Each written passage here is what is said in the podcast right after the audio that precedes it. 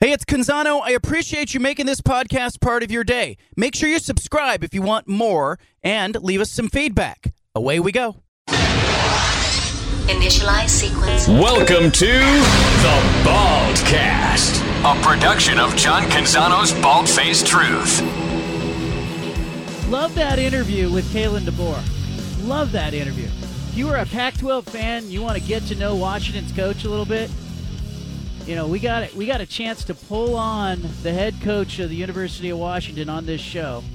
Grab the podcast of that, share it with your friends and family. I, I did not know that he'd never been on a horse. That's interesting. I did not know that essentially coaching Division two NAIA football it's the same for him as long as you have the resources and you have the structure and the people involved.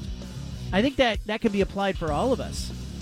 Um, you know, I did get the sense from him that, like a lot of people, like a lot of men in particular in his age group, um, that work life balance, it's tough. You know, he wishes he could play catch more or have more time with his kids, but there's not time for it. Um, and and his answer in particular, when I asked him about the Michael Penix Jr., you know, essentially what makes that kid good because we don't get to see the meetings. We don't get to see him in practice. We see him in games. We see the athleticism. We see an elite quarterback who's who's probably going to project as a pretty good pro. I love that interview. It's 18 minutes of gold in my mind. I don't know, but if you didn't love it, maybe you know, maybe you weren't listening. I don't know. Uh, Henry Barrera is our next guest. He is the strength of conditioning, strength and conditioning coach at Alabama. He's got local connections. I have so many questions on this front. Uh, do I call you coach? What do the players call you, Henry? Oh, they just call me Hen, man. They just call me Hen. Hen. All right. Let's. sir. How did you get into strength and conditioning? Give me the background on that. Yeah, man. So uh, basketball's been a huge part of my life, and uh, I'm a small guard, man. I'm five seven at best. Had to find a find a way to compete, man. So bridging the gap for me is uh, human performance and basketball. So it's a it's a deep passion of mine. It's the only way that I had a chance to play college basketball is just to enhance my body. So that's kind of where it started. Yeah, you were at Liberty University before going to Tuscaloosa. And give us an idea. You know, you're at Liberty, and you know Ritchie McKay was there, and he was the first person who hired you. Obviously, people in the state of Oregon uh, know Ritchie McKay. They know Liberty, and you know, give you know, is the background there with Ritchie McKay? it- Was it a comfort level? Did you know him from before, uh, from Nike, or uh, you know, where do you get to know him? Yeah, man, great story. So I coached at West Linn, and um, I was working out Payton Pritchard, and it just so happened that we had uh, high-level coaches in the gym that day: Ritchie McKay, Mark Few, Jay Wright, um, and we ended up working out three times. So Payton hit me up in the morning. We worked at 6:30 a.m. Uh, we worked out on the track at noon, and then we worked out at 9 p.m. And Ritchie was the only coach to come to all three sessions. So he he watched the workouts. After the workout, he's like, "I think you can do this at a high level." Uh, right now, I'm an associate head coach at Virginia. When I get a head coaching job, I'm calling you. And uh, true to his word, he did that. And uh, you know, long story short, I ended up at Liberty. Yeah, you know, it's interesting to me the whole strength and conditioning world because it's become a bigger part of what the colleges are doing. You've been there while it's growing, and you know, go back to when you were in community college at Yakima Valley Community College. You're there. You're there for two years. You go to Multnomah University, where you're uh, you're an All American there, but the strength and conditioning that you are doing in Alabama and that is happening around the country with basketball programs, how much has that evolved in your time in the business? Man, it's evolved immensely, man. The last ten years, just in terms of like sports science and technology and the things that we can track on a day-to-day basis, it's it's night and day. Um, you know, I think at the bare bones, it's, it's still you got to get you got to put the work in. You know, so it doesn't matter the tech you have or anything like that. You got to put the work in. So uh, it's been really cool to watch it evolve and to watch it be recognized, man. I think uh, strength and conditioning coaches spend a lot of time with athletes, with student athletes. So I know I know the hours that I'm putting in with these guys and, and the relationships we build. So I'm glad to see it kind of get it get its due a little bit. Yeah, and I think you know, and when you get to a place like Alabama, you got to be looking around. Not you're not at Yakima Valley Community College anymore, are you? When you when you're in Tuscaloosa. Oh man, it's uh, it's crazy. You know the level of athletes, and even from Liberty, man. I think Liberty's a really special place, uh, elite people, but the level of athletes that are at Alabama is uh, it's like no other, man. It's it's everything that you think and more. Yeah, and you know I want to talk about Brandon Miller. I want to talk about you know the other players and you know, I'm you know, I like everybody else. I know what was reported about the kid nationally, but you have a different relationship with him as a strength and conditioning or a performance coach. And give us an idea of what Brandon Miller is like, what he's about in the weight room, that work ethic, and you know, what kind of person is this? Man, from day one, he, has been uh, super respectful. He's been one of my favorite guys to work with. He's just an outstanding human being. You know, I think when you spend so much time with athletes, you get to know them you know, he's been over to my house. He's had dinner with my family. Um, I always tell him he could be in a movie, man. He's he's got this personality, this uh, charisma, this this. He's just gregarious, man, and how he how he interacts with people. Um, you know, anytime that I'm around him, I've seen him be super super respectful and and hospitable, and just with his time, uh, with with young kids, with adults, with with whoever. So I, I've been super impressed with him as just a person. Yeah, I think you know you you know you you see football at Alabama becoming such a thing.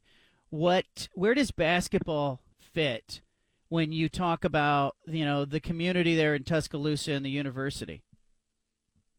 Oh man, I think it fits really well. You know, I, I think um, you know everybody probably has this stereotype. It, it is a it's a football school, but we, we don't say that, man. We call it a championship school. You know, we've had a lot of success in basketball, and we're still building.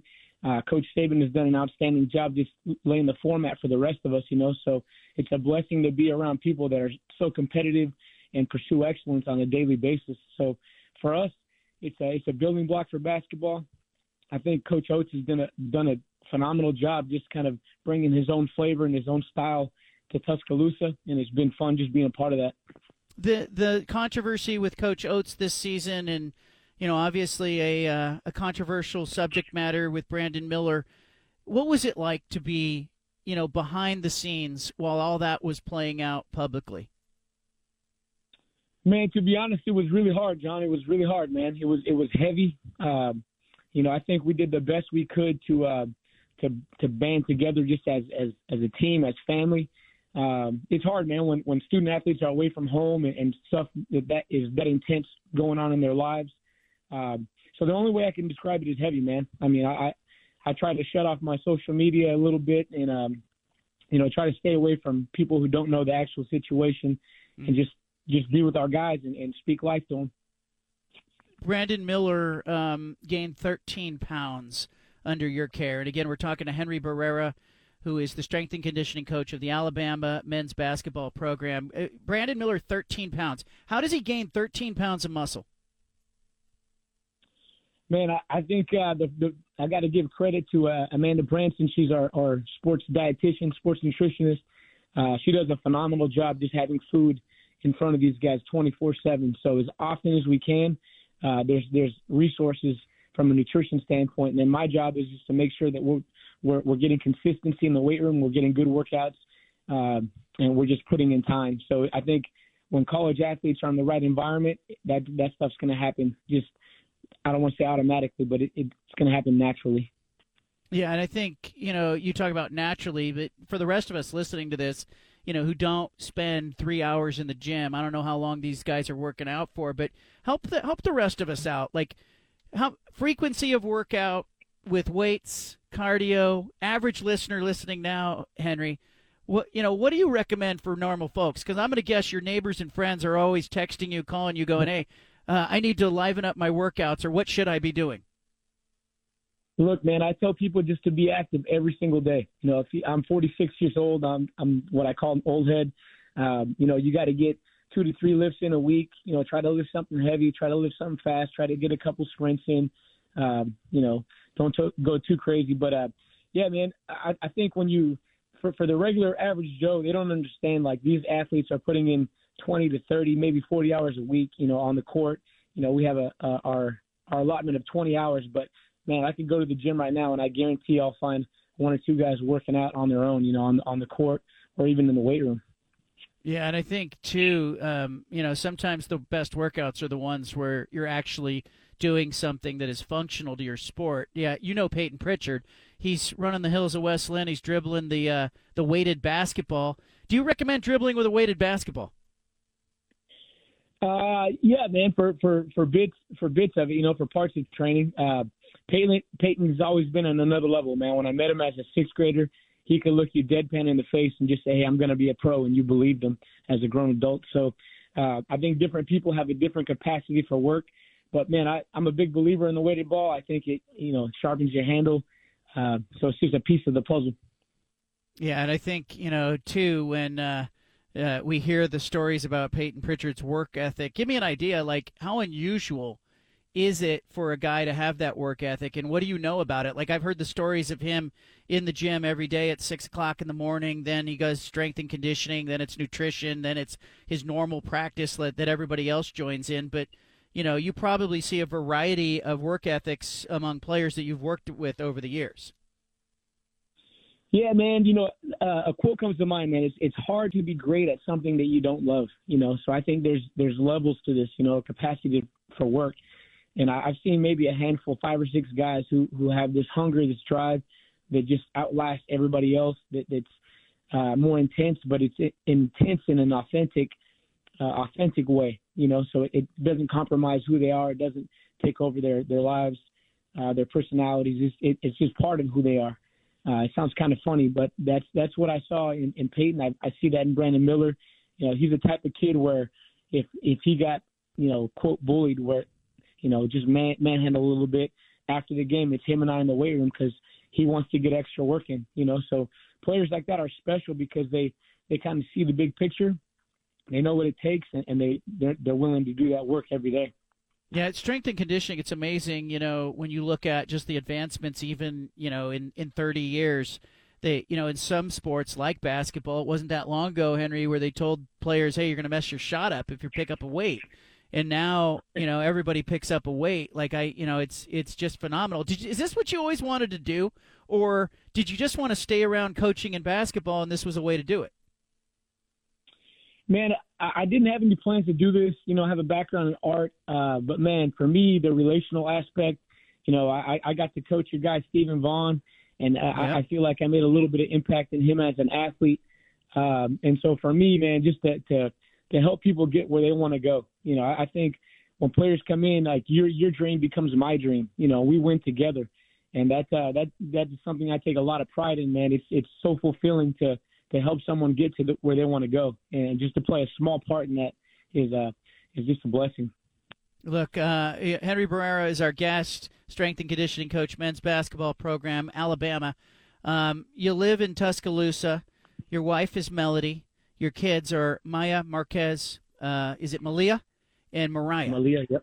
Yeah, all M's. All M's. You and the M's. What's going on with the M's? Hey, you know what? I'm the outcast because you know my wife is an M too. So, man, we we started with one, and uh, it was just kind of funny at the time. Then we had two, and then uh, the third one was a little bit of a surprise. And then my wife's like, you know what? Let's just go all M's, and her family happens to be all M's as well. So, okay, kind of kind of fun. You're you're a smart man. Uh, all right, Henry, I appreciate you coming on. Before I get, let you go, any concern at all if the Blazers are sitting there at three and Brandon Miller's on the board? is there any concern at all that you know you know the history of the Trailblazers organization, you know how fans are here, and you know what this organization's been through. Is there any concern about his character in your mind? Absolutely no concern at all. You know, I, I actually uh, I'm a little biased. I believe he should be the number one pick in the draft. Mm-hmm. I know that people will call me crazy for that, but uh, I think what you're getting is a proven a proven player, man. He, he's he's a full package. He, he's a great human being, and he has a skill set you know, to be a, a phenomenal player in the NBA. What kind of player is Stephen Vaughn? hey, look, John, I'm gonna tell you a story real quick, man. Okay, all right. I, I had no idea. I had no idea that Stephen Vaughn could dunk a basketball, and uh, we're actually playing at Multnomah where I, where I played, and uh, he gets a breakaway, and my man throws one down, and the I mean we go crazy because I'd never seen him dunk before. I, I I didn't believe he could dunk. You know, I know he's been working. Maybe it was a strength conditioning program or something, but uh, that was my my intro to Stephen Vaughn, man. Uh, I love that guy. He's a phenomenal person, and he was a hooper, man. Straight straight bucket. I love that. It, it was know for you su- it was for sure a strength and conditioning coach right I there, didn't- Henry. I, It was all I didn't know you could dunk either, Steven. That's news on this show. I, I really didn't know I could at that moment either. I just went up and did it, you know. There you go. That's what it looked like, man. But it was uh, it was a beautiful moment. Man. Yeah. All right, Henry. I appreciate you. Appreciate your time. Good stuff there uh, from Alabama. Uh, checking in there with some uh, good intel there. I think it was really that's an interesting interview, and such a such a interesting journey to go from Yakima Valley Community College as a player to Multnomah University. Then you know he played a year of professional basketball in Sweden, and then ended up uh, in in the state of Oregon uh, as a training specialist at Nike, and then um, he goes on to work with West Linn High School, and then he goes to Liberty with Ritchie McKay, and then uh, he gets to Tuscaloosa, and he's at Alabama now, and you know after he did some Olympic training with some Olympic athletes, he go, ends up at Alabama, and what a journey, man! You just never know where this stuff's going to take you. Um, really cool stuff. Now, now, Stephen, yesterday after the show, because we were talking about Brandon Miller, you immediately said, "Hey, you know, I know the strength and conditioning coach at Alabama. Um, you know, that whole world of strength and conditioning from an athlete's perspective." I often will hear college athletes talk about the strength and conditioning coach as much as they talk about their position coach in football in particular. Yeah, like so Henry was my coach at Concordia, the strength and conditioning, and that was the first time like I ever had one. So like that's when it really started becoming popular, you know, 2008, 2009, like that's when we really started to understand the the science behind it. And Henry was awesome. Like he really did improve my quickness. Like I was never the fastest, I was never the strongest, but like just the stuff that he taught us how to do it, it really helped you out. And I noticed that, and I'm like, man, this, you know, I wish I would have known about this stuff way earlier rather than just playing basketball. And I think just science and technology, the the information age, we found so much about it. And, and you look at kids now, like athletically, they're way more athletic than we were back in the day. So I think it's it's always evolving, and I think mm-hmm. when you find a good one like Henry is, like he's just going to keep growing and keep going at it because that's just the way he is. Like he's going to try to be the best he can, and so you know Alabama's got a great one there, but I think it's so big in college sports because you know when you're that good of an athlete and you can even elevate it to be that elite athlete, man, it's a tough to stop. I, I fascinated by kind of the journey. Very different kind of interview for this show, but I'll go with it and I'll roll with it. Uh, I, I just like learning about people, and I like learning, especially their journey and their path, because uh, you know it's. I think we all have a little bit of Forrest Gump in our story. Like you know, there were just you know different points. You know, and Forrest Gump's the best example of that when you look at sort of that movie and how he ends up where he ends up. It's uh, it's all fascinating stuff. All right, coming up, uh, Kirk Schulz, Washington State's president. He did an interview at an alumni event, uh, shedding some light on the Pac-12's situation. I'll just leave it at that. Ray Anderson, the athletic director at Arizona State, also said some things that were a little puzzling. They raised some eyebrows. We'll talk about the Pac 12 next. On Monday's show during the 5 at 5, or right after the 5 at 5, I mentioned that uh, we were going to give away a pair of Mariners tickets, a double pair of Mariners tickets, two pair of Mariners tickets, four tickets to two games. Is my being clear with that? Uh, as part of a giveaway that we're going to do throughout the Major League Baseball season. So if you were listening to Monday's Five at Five, um, I was supposed to do this yesterday, but uh, it was new. I forgot. Just being real. And uh, yesterday, I was supposed to prompt you with a question, uh, meaning, you know, what did we say on Monday's Five at Five? Blah blah blah blah. And you could have gone back and listened to the podcast if you wanted to to answer the question. Well, I will be asking that question coming up uh, a little bit later in about 10 minutes as part of this segment. So uh, stay tuned for that. If you were listening Monday, you may have the answer. You may win the tickets. Uh, in the meantime, I want to turn our attention to a couple of Pac 12 uh, personalities who have been speaking lately. As we all know, the Pac 12 media rights situation has been dragging on and on and on and the goalposts have been moved a couple of times and people are frustrated. I'm sick of talking about it. You're sick of hearing about it. But it feels as though we are winding towards a resolution. Now, I wrote it at johncanzano.com. Uh, today's Wednesday. I wrote it on, what was that? Tuesday? Man, time flies. That was yesterday? Uh, I wrote it yesterday.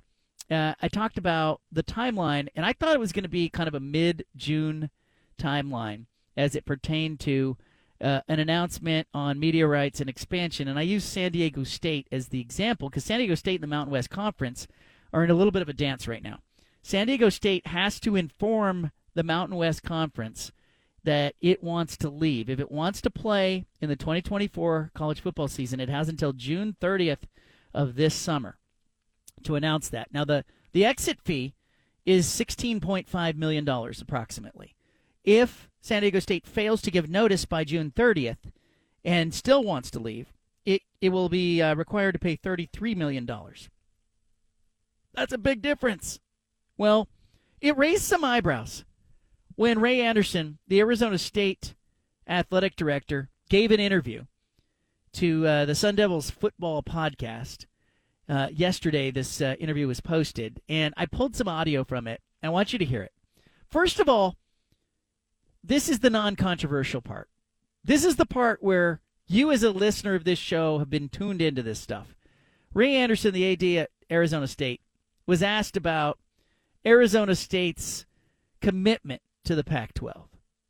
Here's what he said. Have there been any discussions, you know, internally that, you know, if things you know, with the Pac-12's long-term viability don't necessarily shake out in, in, a positive way, that you know, looking at whether uh, other prospective conference homes for Arizona State athletics. We don't have that discussion internally because uh, we are a solid, uh, uh important member of the Pac-12, uh, Pac-10, Pac-12, uh, and very frankly, I've had no discussions uh, about other conferences. Uh, the only discussions we might have is what other conferences uh, are trying to have some of their members come to our conference.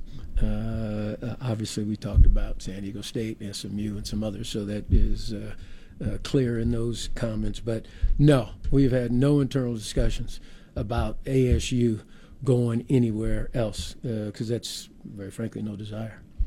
Very frankly, no desire he's making it clear there. I don't know about the the Big 12 country footprint, and I don't know how they are going to perceive that, but it's evident in listening to Ray Anderson that Arizona State is committed to the Pac 12. Whether it has been uh, committed all along, uh, I'll leave that for speculation. But I've told you all along on this show, and if you're a listener to the show, I've told you that the 10 remaining members to a campus are committed. That's what they're telling me. That's what they're telling each other. And that's what their actions are reflecting. Now, there have been some other parties out there that may have a dog in the fight, may have some extra motivation that I think have been focused on trying to destabilize the conversation. And some of those parties are now working hard on the ACC front, so maybe the Pac 12 is getting a break. But again, I believe that the Pac 12 will announce a media rights deal sometime in middle June. I'm I'm thinking 15, 20, 25. They have to if they're going to add San Diego State. It, because they can't get to June 30th without adding San Diego State if they're going to add San Diego State. It just doesn't make any sense. But yet Ray Anderson said this in the same interview. Listen carefully.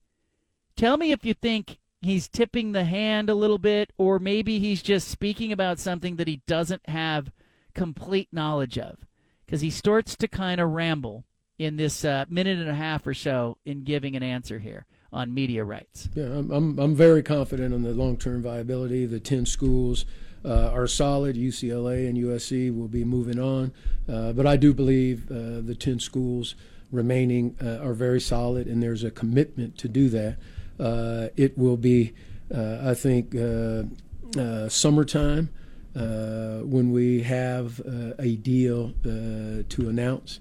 I don't know if that's July or August, but the latest thinking is that by summer, uh, we should have uh, uh, an MMR deal, a multimedia rights deal with the Pac 12 to announce. After that, you then have to make sure that you have your grant of rights, which essentially is the 10 remaining schools signing on to the deal, essentially granting their media rights to the conference so no one is, is inclined to leave before the deal expires. And then once you get have that, uh, then very frankly, I think the notion of uh, potentially looking at expansion uh, makes sense.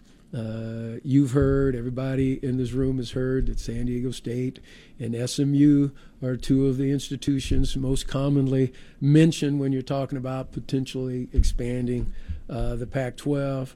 Uh, and there are a couple other schools that sometime you hear mentioned. You know, uh, pick your pick your choice. But uh, I think the thought of expansion uh, is real. Uh, I think the timing will uh, be after you have the multimedia rights deal done. You have your grant of rights solidified, and then I think you might have some fairly quick movement on that. That's just my opinion. Yeah, now he adds that's just my opinion at the end of it, but he confused a lot of people in saying that it would be summer. And he says July and August in his comments. So a lot of people immediately went to, well, wait a minute, that doesn't work for San Diego State because if you're waiting till July and August, the deal doesn't get done and you've got a problem. You have San Diego State having to, uh, you know, be in limbo. And so I kind of I want to believe that Ray Anderson has been told, hey, it's coming down the pipeline, but he hasn't been told exactly when by his president. Keep in mind, the Pac 12 CEO group, the presidents and chancellors are the ones in the room. The ADs are in the next level and are often consulted with, but they're not in the room for those conversations. And so uh, it, it's kind of been it's been swirling around my head, you know, and I've been thinking, well, does Ray not know? Does he not know that summer starts, you know, June 21st or whenever it officially starts. Is he, you know, and somebody said summer, and in his mind, summer is July and August. I don't know. And, and so I, for a day, I've been thinking, ah, do I need to make a deal about this? Do I need to, do I need to ask somebody about it? And I did reach out yesterday to a member of the Pac-12 CEO group, and that person said, hey, the 10, the 10 schools are committed. Confident that the 10 schools are committed, in fact. But then today, Washington State's president, Kirk Schulz, who is one of the members of the of the uh, Pac-12 CEO group, he talked about media rights and about expansion in an interview with the school's alumni association that was posted to YouTube. Pulled cuts from that as well. Here's Kirk Schulz. Listen carefully. Yeah, we're continuing to have really good dialogue and discussion with several media bidders and media partners and there's multiple people that are really interested in the Pac-12. We occupy a really unique time slot that people want Pac-12 football, they want men's and women's basketball. So we've got lots of folks out there, and I know our fans are frustrated. They're like, Kirk, we've been hearing since January, it's imminent, it's going to happen, but uh, I ask everybody to be patient because we have more bidders coming to the table, more people interested as the time goes on, and the 10 schools are as unified as I've ever seen them. So we hope in the next few weeks to a month to be able to have a media rights deal, to get the grant of rights signed by all 10 schools, and then to work on expansion. So when it happens, folks, the dominoes are going to fall quickly. Uh, and I, I'm as eager as all of us are to get it done. Eager as all of us are to get it done. He went on to talk about the expansion process. You know, we, uh, went, if I go back a year or two, we actually had a set of schools that we looked at that would fit sort of the footprint of the Pac-12 conference. And uh, in the media, they reported certainly several schools that uh, we've expressed interest in. They've expressed interest in us, and we got to get that media rights deal signed first, so we know what we can bring to the table with possible expansion candidates. Yeah, look, they're talking now, and Schulz went on to say in the interview uh, that middle to late June. Now that fits with San Diego State's timeline. I I uh, thought it was interesting too in the Ray Anderson clips that he mentions San Diego State and SMU. I didn't like it. I didn't like it because I think it is a little disrespectful to the Mountain West Conference for an AD to say San Diego State and SMU, even though we are all saying San Diego State and SMU. And, and, and let me back up. I think it was disrespectful when Baylor's AD came out and said, you know, hey, we want Arizona, Arizona State, Colorado, and Utah. We'd love to have them in the Big 12 conference. And I think it's disrespectful when other conference commissioners have come forth and said, you know, you know, we are uh, we're looking at teams in in the Pac-12 or whatnot. I think that I think that's all disrespectful.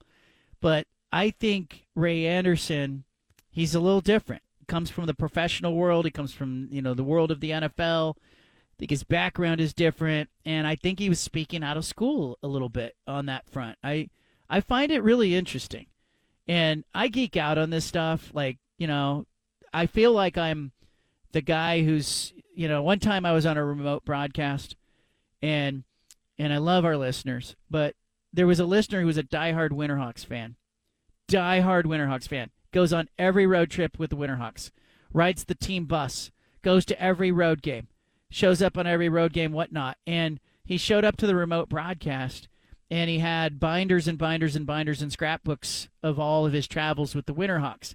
And I thought to myself, gosh, I hope, like, you know, no disrespect. Like, if that's your thing, that's cool. But I was like, man, I hope if I started to sound like that and focus on something like that, that my wife or my friends would shake me and just be like, hey, come on now. Yep, you know, come on. Perspective, healthy balance. Um, so I get into this Pac-12 stuff in a way that I feel like I'm the guy with the Winterhawks binders, and I'm flipping through, going, "Hey, here was our trip to Kamloops," you know, and so, and so, uh, stop me if I'm in that position, but here we are, you know, on May 17th, and I, I'm, I'm increasingly confident that the naysayers, the gloom and doom crowd out there that is largely uh, made fun of the Pac 12 and rooted for its demise are pivoting their attention to the ACC. And maybe in a way that's equally unfair to the ACC. But I, I feel like we're getting a lot of reinforcement and affirmation for stuff that has been reported on this show. Correct me if I'm wrong, but I feel like we've been mostly right about where this is all headed I think early on I expected a deal to be done sooner. I remember thinking it was going to be done by Thanksgiving and then Christmas and and then maybe they'll get it done early in 2023 and then here we are in May and then you know but I think largely those comments or that that kind of speculation for me at least was based on uh, what I was hearing from the presidents as Arizona's president and Colorado's president and Washington State's president and Oregon State's president came on this show and and the presidents all seemed to be pointing in that direction that you know and then they backed off it. the conference and I, I, was told that by the pac 12 spokesperson they said look we, we realize largely this is our fault but they had to reframe the conversation about media rights i am dying to get back to talking just about the football and geeking out on like who's the best quarterback in the pac 12 uh, I, I would still by the way say that it's caleb williams today but Michael Penix Jr., Bo Nix, there's some other players in this conversation. Um, I would rather get back to having that kind of conversation. And I have really, um, you know, I love covering the Pac 12. I love talking about the Blazers. I love talking about the Ducks, Beavers, a uh, little bit of Timbers, some Winterhawks. I'm not getting on the bus with my binder, but, you know, I just feel like the sports world has become increasingly more about the transfer portal and name, image, likeness. And I I'm like you. I, I'm turned off by a lot of this. Let me ask you a question real quick, John, about the whole realignment thing here. Are you more because you said you didn't like that they brought up the fact that San Diego State and SMU they named them by name. Is that because you don't like that because like the Pac-12 this whole operation has been close to the chest. There hasn't been a lot of leaked information because for me like I like to hear the fact that the yeah. Pac-12 is out there and we know, we already know the answer. We already know it's San Diego State and SMU, but now they're out there acknowledging it. Like they're out in public and they're saying, "Yeah, this is what we're doing." I like it. You seem to not like it. Is it just because like they haven't expressed this information before? Like I just don't understand like what the negative would be to saying San Diego State and SMU publicly. Yeah, I think it's one thing for us to know that San Diego State and SMU are two of the four schools that they uh, that they explored. And you know we've reported that others have reported that you know and i'm confident that you know those two were were part of it as was colorado state. And the fourth i i i have a guess at it but i don't want i don't like to guess. I think the fourth was gonzaga. And but i don't have that. I don't have that confirmed from somebody. And i think it's one thing for all of us to have a conversation about it i think it's quite another thing for a sitting athletic director in the Pac 12 to talk about a team in another conference and, hey, we're, we're uh, you know, the, the way that Ray, Ray Anderson did. It was just he was very casual in talking about it, and maybe because it's out there and everybody knows it's out there. But it bothered me when Baylor's AD kind of spoke about the Pac-12 teams like that, like which teams he would want. I was like, that's kind of poor form. Like it as a professional courtesy, it didn't feel very professional to me for the Baylor AD to be talking about you know which Pac-12 schools that they would want, and and it and it riled up. I think unnecessarily so riled people up. And so what I would fear with Ray Anderson talking about it is, what if the Pac-12 doesn't take SMU? What if what you know? What if they decide they don't want to take anybody? And you know he's out there talking about it. But I, but I, I agree with you to some extent, Stephen, that the Pac-12 has done a really bad job with their media strategy. The fact that they went silent wasn't good. But I also am like, well, wait a minute. Is it poor form for, you know, like in the NBA, for the Blazers general manager to go, you know, I wouldn't mind having, uh, you know, Nikola Jokic on our team and, and, you know, he'd get fined for that. And people would say that's unprofessional, it's tampering or what, whatnot. So I just, I, the, you know, the idea like that I have, I have sources within the Pac 12 footprint who work on these campuses, who are in those meetings, who have told me, hey, San Diego State, SMU, Colorado State, they would not give me the fourth school. And I don't know why. Why do you think the fourth school is such a mystery? Like, what would be the reason to keep that fourth school quiet? Like, they didn't want that out there. They, you know, they would tell me SMU, San Diego State. They told me UNLV was not a candidate. They told me Fresno State and Boise State were not candidates. But why would that fourth school be held so close to the vest, so to speak? I, I've wrestled with it. I think it has to do with some kind of courtesy that the Pac 12 sources I'm talking with are extending to that school because they have respect for it. And it makes me think it's Gonzaga. And, you know, I could be wrong, but it makes me think that because Gonzaga is the only school that I think fits that criteria of you know they respect it. It's a private school. It's in the pacific northwest. It's you know it's in the pac 12 footprint. And they don't want to cause any waves there. But i think ray anderson is if they don't take smu he's causing some waves unnecessarily i guess i'm just seeing it as not that professional do you, do you think it could be any other school from a con that's already in a conference right now could be and it that, could be that why. too. Okay. It could be that. Like, think on that on the break. Uh, we interrupt this broadcast with a special announcement from the Bald Hey, sorry to interrupt the podcast, but if you want to listen to more of the Bald Face Truth Radio Show, including more of this segment that you're listening to, make sure you subscribe on SoundCloud and iTunes to the Bald Face Truth Radio Show. Thanks for listening.